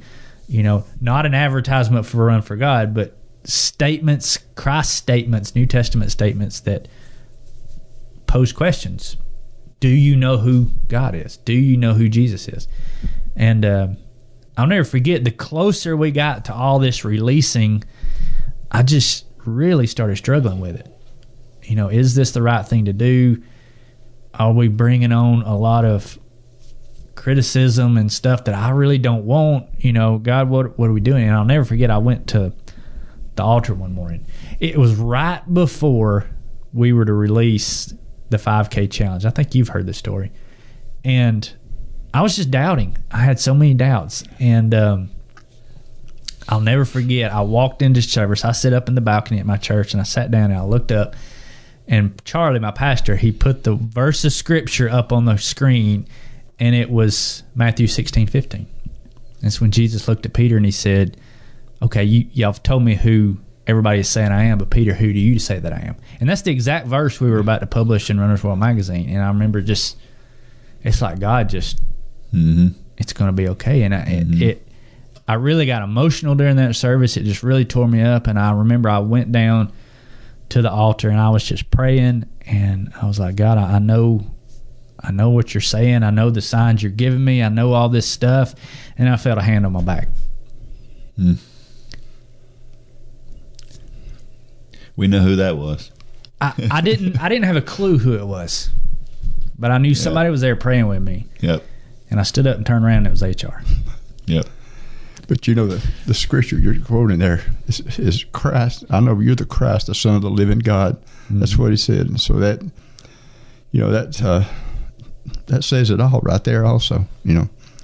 But uh, I didn't know what your situation was there, uh, Mitch. But I just knew I love you as a brother, and I knew for you to be at the altar there, there was something that uh, you really needed to to to, to get uh, answered from God Almighty, and I was in support of that because we know that He is the Christ, the Son of the living God. Absolutely. Yeah. But what was so what's so awesome about the moment is that God knew that it would mean more for you to be there than anybody else in that building at that moment. It was so important for you to, and God knew that. And there's a lot of people in the building, and, and of course, yeah, I, I just I wanted to support my brother. Yeah. Yeah, but Yeah. yet God intended that to to hmm. to happen that way. Yeah, how many times do we do we do or we say something and then somebody comes back to us later mm-hmm. and we realize that what we did or what we said was way more impactful than we ever intended it to be. Yeah, You know, you're just there to be supportive. You didn't realize that he's got this struggle in his mind and that what your very presence right there was going to take that struggle and release it from him. You well, no you know. Dean, I really that you're right, but I did know that He knew where to take it. Yeah. He knew to take it to the altar. Yeah. and that's what we got to do. Yeah. you know. Amen. And, and, and, I, I, he knew that. I knew that. Yeah. So so you're still a part of Run for God today, right? Uh, yes, I am. Yes. Uh-huh. Yeah. uh, You kind of help us kind of set direction and, and that kind of thing, Well, right? And it's we're on the board, so to speak. But Yeah. uh, I, I, I believe I let them, uh, some of the other board members, guide me though, because I'm, I'm not, uh, uh, not a lot of the, uh, a lot of it. Uh, I don't understand a lot of the financial part of what, Yeah. what happens and and all that. And so, uh, you know, they uh, guide me and Adrian on that uh, a little bit. The other board members and all. But uh, we just again appreciate what you guys do and and love you very much. Uh, it's, it's amazing. well, we reciprocate that feeling. So, what is your prayer for God? Run for God Well, forward. My prayer is actually to, to see more souls saved, to see more God winks. Those God winks are awesome, Mhm. you know, and uh, and uh, see uh, uh, maybe spread further and further around the world. And uh, the way you guys have taken and uh, run with this and uh, allowed God to to open doors for you, it's, it's, it's been amazing. So we uh, want to just see more times like that. Yeah. So there's a lot of people out there who they know somebody, probably. They've been prompted by the Holy Spirit to probably say something, but it's going to be hard. It's going to be hard for them to say it. What would you say to that person who's struggling with going to their their neighbor, their friend, or their family member who they know they need to kind of kind of confront them a little bit, kind of like you did, Mitchell? What what would you? Well, you know, of course, I, I struggle with that too a lot of times, but at the same time, we need to let the Spirit lead us again. And we keep talking about the Spirit. Hey, I tell you, we missed that. We missed it all because that's what was left with us until we're with Christ Himself there in heaven. But at the same time, we need to listen to the Spirit. I, I remember a, a, a time that uh, actually uh, a, a, a truck driver. This was back years ago, and I was doing another job, and uh, but a truck driver came up on the dock there, and I was shipping clerk working on, on the dock, and and all also, and um, he's using foul language and all that, and uh, of course he was a local guy. He drove local uh, for picking up at different meals and all, and being just a carpet capital, you know. But uh, anyway. Uh, And so uh, I, I shared with him uh, Christ, and I, I said, you know, you're here for a purpose. God breathed in your nostrils, made you a living soul. It's actually to know Him. And I says, you carrying on like like you are. I said, it's not really right. And I says, you know, eternity is forever, and He wants you to have a home in heaven with Him. And uh, and so uh, I, I went ahead and did that, you know, and I out of my comfort zone, so to speak. But this has been years ago, and so anyway, never heard anything from him three or four or five years, and uh, he came back to that that dock one day, and he told me, he says, HR, he says, I, I just want to tell you, I thank you for what you said to me on the dock four or five years ago. He says, I got my life straight now and I'm in church now. I'm involved. I love the Lord very much. Hmm. And so we don't know, a lot of times, see, we'll, we'll say something to someone, but we don't know what the results are going to be later. But it's not, you know, it's not for us to judge that. We're supposed to go and tell and make disciples. That's what he tells us to do. And so, yeah. How Yeah, many and more of those conversations are we going to have in heaven? pardon me? I said, how many more of those conversations are we going to have in heaven? People coming up Yeah. and saying, yeah. hey, Yeah. you probably don't Yeah. remember this, but you said this, or you did this, or you mm. acted this way Yeah. when everybody else was acting a different way. Yeah. And that's what we have to hold on to because That's exactly right. so many times we, and it's getting more and more this way, but people make fun or people mm. mock or people call mm. you goody two shoes or whatever, whatever it is. We have to hold on to those moments. Well, you know, I'm getting older, and there's no doubt about it. Here, like I say, in mid 70s, so I don't have as much time to live as if it's a normal life as you guys do. You know, y'all are younger, so I, you know, I can't, I can't just, you know, I got some catching up to do myself, even. So, but we still just need to let the Spirit lead us. Mm-hmm. Well, I, I know that there's a lot of folks that, that have trouble because they're a little gun shy because they feel mm-hmm. like they've gone and they've shared and then it didn't work out so well. I mean, I think we've probably all been there at a point where, you know, we felt like the Holy Spirit was, was telling us we needed to, to talk to somebody or mention something to somebody, and then we do, and then there's no revelation, you know, days later of, you know, he's right. It's just their hearts are hardened. And how do we get past that? How do you, what do you think we do to get past this idea that, well, I didn't do any good? Because that's the way we feel, right? Now, I'm not saying that's what it is. What I'm saying is, though, a lot of times we share, somebody doesn't respond, and we go, well, maybe God doesn't need me doing that.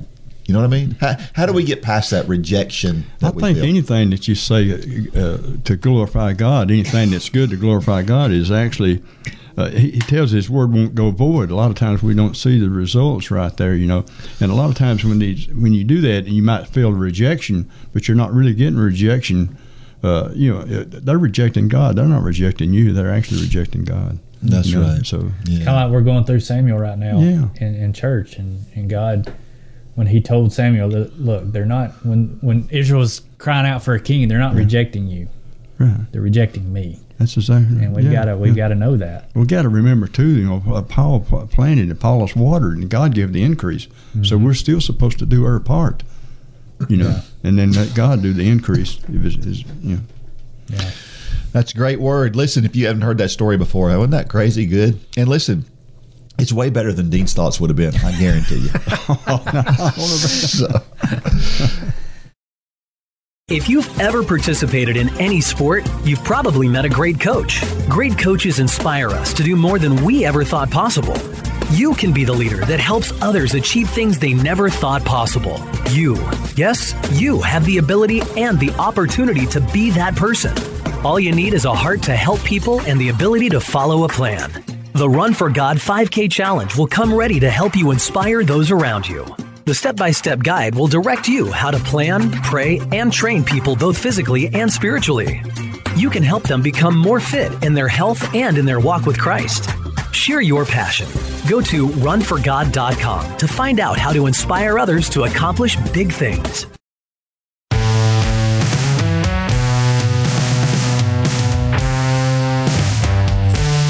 all right, we're back, and uh, you know, I, I don't know how many of you out there follow the the running scene in, at an elite level, but uh, did you hear about those? New, you know, the Newbury Park guys. We Yeah. talked about them on this podcast. They're a high school team that are just they're way better than any high school team's ever been ever before.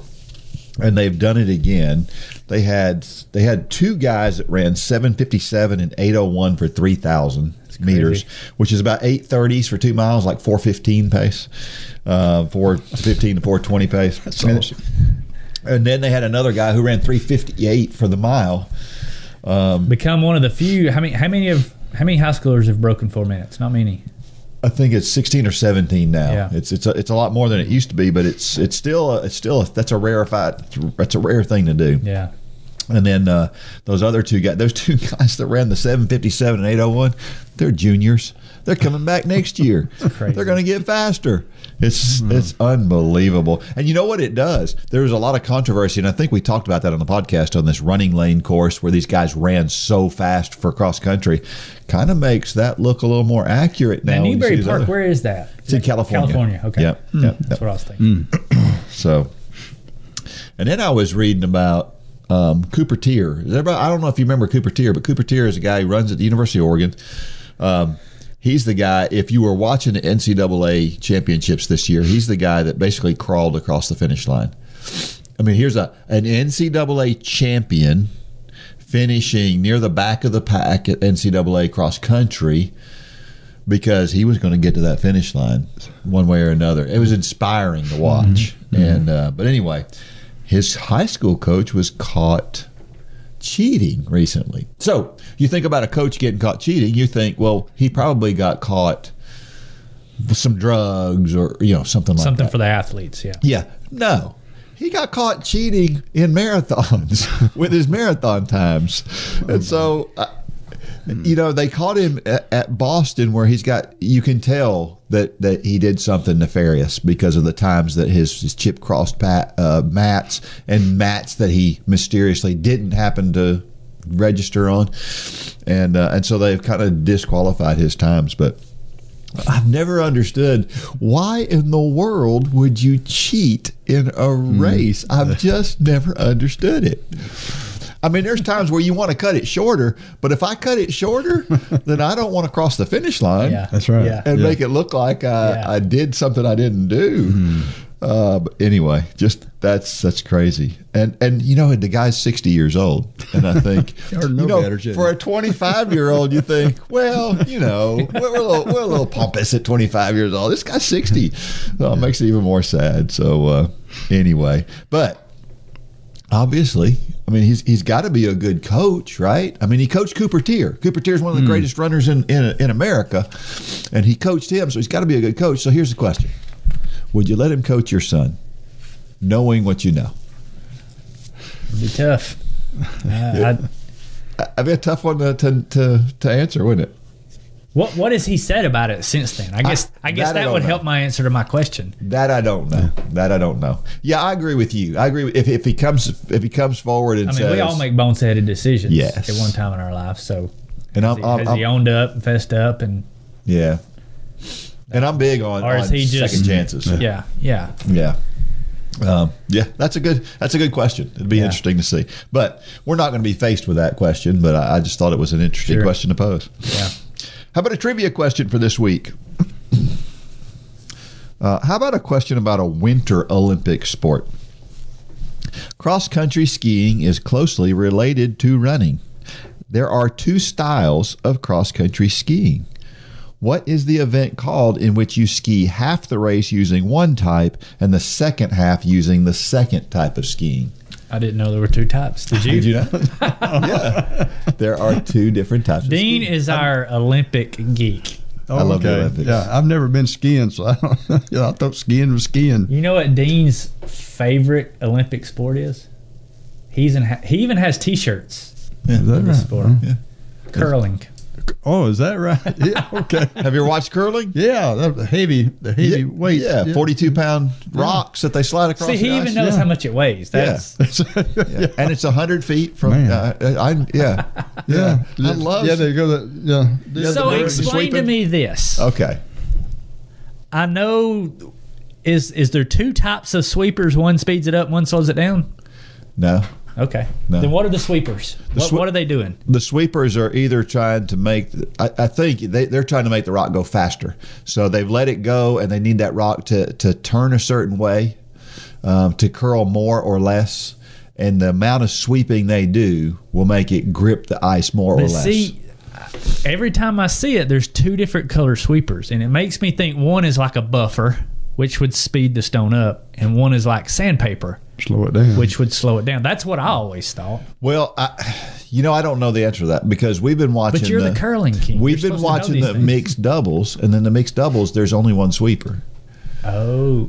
And Well, I thought in the doubles, the person that did it can come sweep too. They can, but typically there's only one speak, sweeper. Now, sometimes they'll do it and the other person will do it, but a lot of times there's only one sweeper in mixed doubles. So, you need to sweep up on your curling knowledge. yeah, I, I'm pretty sure though. I thought you were going to know that. I think this, a sweeping is sweeping. Okay. I don't think there's two different kinds of sweeping. Okay. I think if they have different color sweep uh, brooms, then I think it's just because they. Got I two figured one was like sandpaper to slow it down, and one was like a buffer to speed it. I mean, that's just my simple logic, but Well, now I'm going to have to go research. it always that does me 'cause- wrong. So Good heavens! I got now. I have to know. now, thank you uh, for that. So, if you know the answer to that question about those two types of skiing, what that event is, send your answer to Dean at RunForGod.com. And if you are the first person to send me that answer, then you're going to win a tumbler. Yep. A Run for God tumbler. So. Um, everybody wants one of those. I mean, they're the they're the Everybody. stuff. They are the stuff. So you need one of those. we may even give one to HR for being on this podcast. Maybe so. yeah, yeah. All right. Every week I share a reason why running is so awesome, and uh, this this one goes right along with what we're doing today. Right. Um, stories. We love, you know, people love. We'd like to talk about fishing stories. People love to talk about their fishing stories. Well, people love to talk about running stories too, don't they? They do. Do they Yes. lie as Oh, yeah. much telling running stories as they do telling fishing stories? Yeah, oh, absolutely. I'm way faster as a high school runner now than I was when I was in high school. I don't know how that happened, but uh, yeah, I'm so much faster.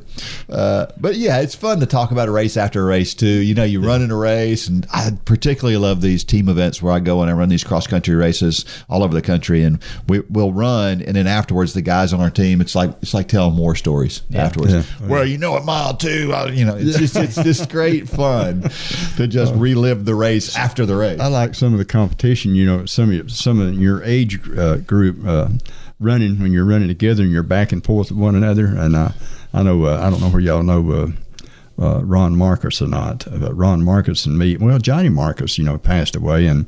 Uh, uh, years back, but uh, he was uh, one of my competitors too, and boy, he was fast. I mean, he was out there. I never did, you know, he was always number one, and I was number two or three. But anyway, years back. But uh, anyway, his brother Ron Mar- Marcus also was still every once in a while would be in my age group, and and there was a time or two there that uh, there's one time that he went out ahead of me, and and he thought I was gone, long gone. Uh, I mean, he went out ahead, and I thought he was long gone, but but I kept my eyes on him, and finally I started catching him back about uh, uh, four mile out, and when I got right beside him, he says. I thought I lost you a long time ago. He shoved me like I like the fell, fell over. I said, "Ron, wait a minute, don't knock me down." anyway, I've also fun. heard you tell stories about another legend around here. Didn't you race a good bit with what was his name? Is it Doug? Doug Holly. Doug yeah, Holly. Doug Holly. Yes. Yeah. Uh, yeah. He Y'all had used a, to battle, didn't you? Yeah, oh yeah, he would had a gait like you wouldn't believe. But now, uh, Ron, uh, Doug, he was uh, uh, uh, age older than me. Uh, he Okay. the next age group, actually. But, uh, But Doug he- was fast. Oh man, day. he was. Well, he run for Berry College, you know, in his uh, uh, uh, college years and all. But uh, yeah, Doug, I always try to stay with him. And one thing that I remember about a race with him one time, we was doing a fast race. Actually, the, the first mile was real fast. We did it at five twenty five, but it was a five mile race. But we finished with our average at six fifteen. But a lady I never will forget her, and I think her name was, uh, I'm pretty sure her name was Mary Purcell, I think it was. Mary Prozel, yeah. You Yeah, remember she- her? Yeah, she's still running. Oh man, is that right? Yeah. She passed us about. Uh, it was a five mile race. She passed us about three mile out, and we run the first mile in five twenty five. she passed us. I said, "Good night." I mean, she was always a fast runner, wasn't she? Uh, well, I didn't know that. I didn't. Yeah. I just Yeah. know who she is now, and Yeah. of course now She she's Dana sure be is. going to ask Yeah. her about it now. yeah, yeah, sure. yeah. Ask her. I mean, Yeah. it was. It was uh, I'm trying to think what it was, but anyway, it was a five mile race. But anyway, Yeah, Uh, see what I mean about running Yeah. stories. It's just so much fun to share running stories. Uh, now, uh, Doug was in front of me right there, and I heard him mumbling something. I don't know what it was, but he was right just a few steps in front of me. But he mumbled something when she went by us. But anyway, so much for that. I was recently going back and forth with a guy on uh, on Messenger um, that ran. He was a little bit later than I was back in high school days, and we we, we were going back and forth, telling one story after another. and the next morning, I get this message on my phone. It said, "Hey Dean." Tell me a running story. That's how much we love running stories. Uh, all right. How about a motivational thought of the week? This one is from Martha Washington. I am determined to be cheerful and happy in whatever situation I may find myself, for I have learned that the greater part of our misery uh, or unhappiness is determined not by our circumstance, but by our disposition. Well put. Attitude is everything, right? Yeah. Mm. And it is possible to choose to be happy and content. I mean, it just is. And so many people, you know, Paul talked about it mm-hmm. specifically, but so many people think all these circumstances around me have caused me to be unhappy. No, no, no, no, no. You caused you. You caused you. It's how we react to it. Yep. And God will give us the strength for it, won't He? Mm-hmm. For sure. HR, Yes, sir. thanks for being here. Oh, yeah. This has been fun. Is that it? We so appreciate we're, it. we're almost oh. done, but it's uh Oh, okay. this has been fun. I, yes, I- it has. Yeah. 100 episodes. Who would have ever episodes. thought? Yeah, yeah. All started, this all started tw- 12 years ago now because of seven words. And we're so thankful for those words. Yeah. As as hurtful as they may have been when they came out, um, they were they were just it's it's an awesome thing. What's what God has done. Well, So- I just praise the Lord what Mitch has done done with it and uh, tuck and run with it, so to speak, and uh, and uh, made run for God of what it is. But again, and I, I mentioned it a while ago, I just appreciate you and Holly and Lane and Landon and and Dean and Gay and all the ones that put in the hard work to make this thing happen. Also, it's Yeah. it's real neat. Well, we have a appreciate blast you guys. it. we do. But I never thought that when I did said that to you, you know, I, I never thought it would have went like this, and uh, I just praise the Lord for it. It's, Yeah. uh, but I, like I told you many times before, I think it's in Numbers, what twenty two, verse eighteen, I think it is. Is that you know. What God spoke through a donkey, so He could have actually done that instead. Of, you know. but He used me that time to uh, maybe, but but He could have done it through a donkey, you know. And we'll leave it there. Now may God bless every step of every run. Go out there and shine your light. Good job, Dean.